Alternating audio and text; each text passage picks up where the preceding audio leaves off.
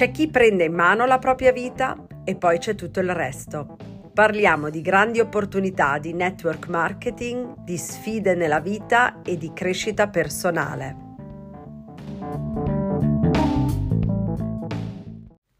Benvenuti al nuovo episodio del podcast Tira fuori il meglio di te.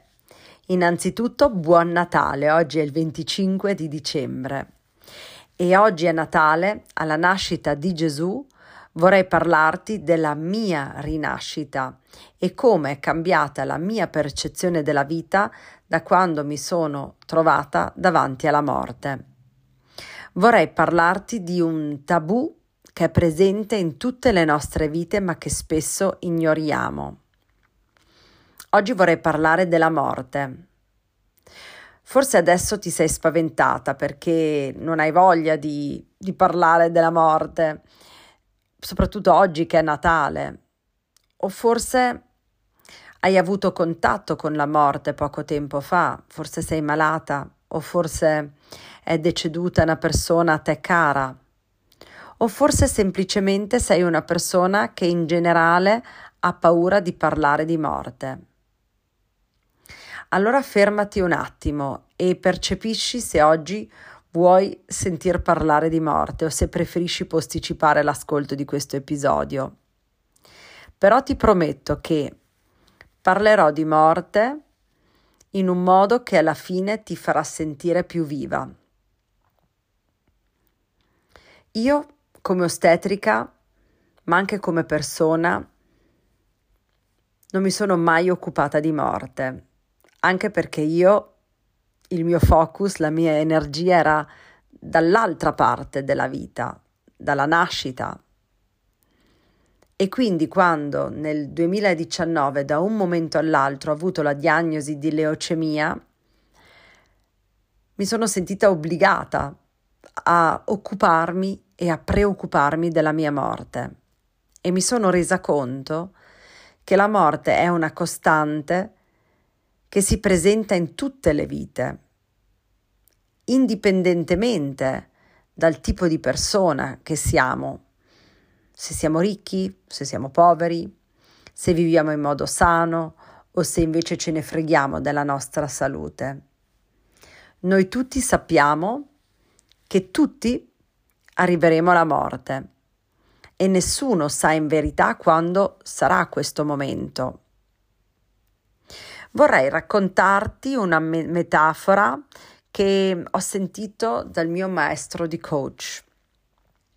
Immaginati che ti svegli una mattina e non ti ricordi più chi sei, da dove vieni e realizzi che sei in un labirinto, in un labirinto grande con tante altre persone, alcune le conosci e altre invece non le hai mai viste. E tutte queste persone hanno lo stesso problema tuo, hanno un'amnesia, non si ricordano più niente. Nessuno sa esattamente le regole di questo labirinto. Alcuni sono gioiosi, altri sono tristi. Ci sono delle sfide da superare, degli ostacoli, però in verità tutti giocano questo gioco nel labirinto, ma nessuno sa veramente le regole di che cosa si tratta.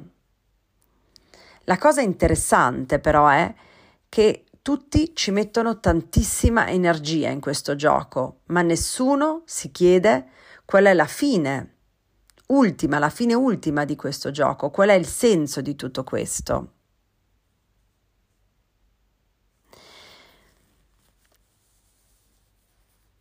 Non credi che il modo come giochiamo in questo labirinto viene influenzato dalle domande che ci poniamo? Credi che cambierebbe il tuo modo di giocare se prima di iniziare il gioco ti chiederesti qual è il fine di questo gioco? So che hai già capito cosa voglio dire perché la fine di questo gioco, per noi in questo mondo, in questa vita, è la morte fisica.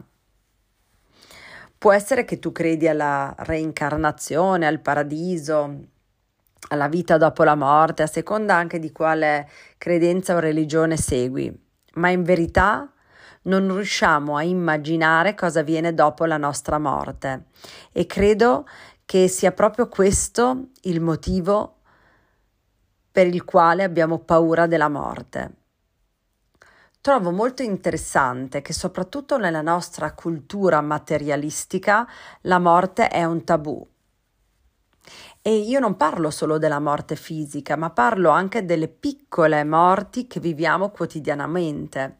La morte di un certo periodo di tempo, la morte di un'idea o di una visione, la morte di un sogno che non si realizza o la morte di una relazione che si chiude. Siamo sinceri con noi stessi, non siamo molto bravi a morire e a lasciare andare e dato che ne parliamo così poco di questo aspetto della vita, diventa anche difficile vivere in modo consapevole, perché in verità è un paradosso. Solamente quando sei disposta ad accettare la morte puoi vivere la vita con tutti i sensi. Cosa è veramente importante nella tua vita? Prova a chiederti come hai vissuto l'ultima settimana, che poi è stata una settimana speciale, l'ultima settimana di Natale, quando si chiede come stai, tutti ti dicono stressati, ho tante cose ancora da fare. E allora ti chiedo, di nuovo, come l'hai vissuta quest'ultima settimana? Quanto hai investito tempo per i tuoi sogni. Quanto percentuale del tuo tempo così prezioso hai investito per cose che ti entusiasmano, che ti emozionano e quanto tempo invece hai dedicato a cose meno belle, obbligate, oppure hai perso persino tempo per delle cavolate. Pensa se all'inizio di questa settimana avessi ricevuto l'informazione che questa è l'ultima settimana della tua vita. Cosa avresti fatto di diverso? Quando nell'ultima settimana avresti detto no, adesso questo non lo faccio? Dove saresti stata molto più ca- chiara o dove avresti espresso con molta più chiarezza la tua verità? in cosa avresti investito più tempo, per esempio nel stare insieme alle persone che ami, prenderti un tè caldo con un'amica o forse anche solo fare una passeggiata nella natura. Sai la cosa interessante? Che tu e tutti all'inizio della settimana non potevi sapere se sarebbe stata la tua ultima. Beh, meno male che non è stata la tua ultima perché sei qui ad ascoltare questo podcast, quindi grazie a Dio. Però quello che voglio dire è che nessuno di noi sa quando si conclude la nostra esperienza qui su questa terra.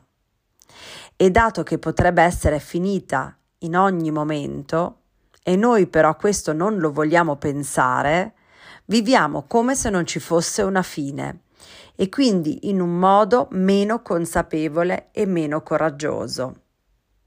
Io mi impressiono ogni volta quando guardo la foto che abbiamo scattato la sera prima della diagnosi della mia leucemia. Una foto dove stavo giocando con mia figlia, una foto piena di vita. E il giorno dopo ero a letto con questa diagnosi mortale.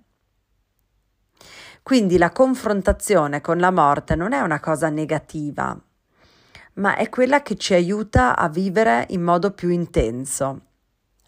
Ci sono del, delle culture, soprattutto sudamericane, che vivono la morte in modo totalmente diverso dalla nostra cultura, dove la morte ha un significato mm, naturale che fa parte di un cerchio della vita e la morte viene vista come un qualcosa che ti ricorda di vivere in modo più consapevole ogni giorno. C'è una cultura specifica che adesso non mi ricordo, che si immagina la morte sempre seduta sulla loro spalla sinistra e la sfruttano come un consulente. Potremmo provare a fare la stessa cosa anche noi. Ti faccio un esempio pratico. Stai parlando con una persona e il colloquio è veramente insignificante, noioso. Potresti andare in bagno, chiedere alla morte seduta sulla tua spalla sinistra cosa ne pensa e vedrai che ti darà un consiglio molto chiaro e forse tornerai indietro e con molta chiarezza dirai alla persona con la quale stavi parlando che il tempo, che il tuo tempo è prezioso e che quindi non vuoi continuare a perdere tempo discutendo di cose inutili. Certo, questo modo ti rende magari anche un po' antipatica, però d'altra parte inizierai ad attrarre persone che hanno veramente voglia di vivere senza perdere tempo. Conosci la metafora del museo? Immaginati che prima di morire attraversi le stanze del tuo museo personale. All'interno trovi quadri che sono rappresentazioni delle tue esperienze, delle tue azioni e delle tue scelte fatte nella vita. Se passi, per esempio, molto tempo al lavoro, il tuo museo sarà pieno di immagini che rappresentano questo aspetto della tua vita, quindi momenti trascorsi in ufficio, progetti completati, riunioni importanti e così via. Se invece dedichi tempo anche alle relazioni personali, alle tue passioni, ai viaggi, allora queste esperienze saranno rappresentate da immagini di, per esempio, momenti felici con amici e familiari, luoghi visitati o attività che ti appassionano. La metafora del museo serve a farti riflettere su come stai spendendo il tuo tempo e su cosa stai dando priorità nella tua vita. Chiediti ogni mattina come posso far diventare questa giornata una bellissima opera del mio museo. Questo può aiutarti a valutare se stai vivendo in linea con i tuoi valori e obiettivi più profondi e può anche ispirarti a fare dei cambiamenti se ti rendi conto che il museo che stai creando non riflette chi vuoi veramente essere o come vuoi essere ricordata. A me piace molto il libro di Bronnie Ware che descrive nel suo libro i cinque rimpianti più comuni che le persone esprimono alla fine della loro vita che sono il desiderio di aver trascorso più tempo con i propri cari, di aver avuto il coraggio di vivere una vita più autentica, di aver lavorato meno duro, di essersi permessi di essere più felici e di aver mantenuto i contatti con i propri amici. Io vorrei invitarti con questo episodio di podcast a ricordarti ogni giorno che la vita è solo una e che quindi va vissuta in pieno. Non posticipare troppo i tuoi sogni, non aver paura di fare errori, di fare brutte figure, ma goditi la tua vita ogni giorno, ogni momento. E sai cosa? Oggi che è Natale, scrivi ad almeno 5 persone della tua vita e raccontagli perché sei grata che fanno parte della tua vita e del tuo mondo.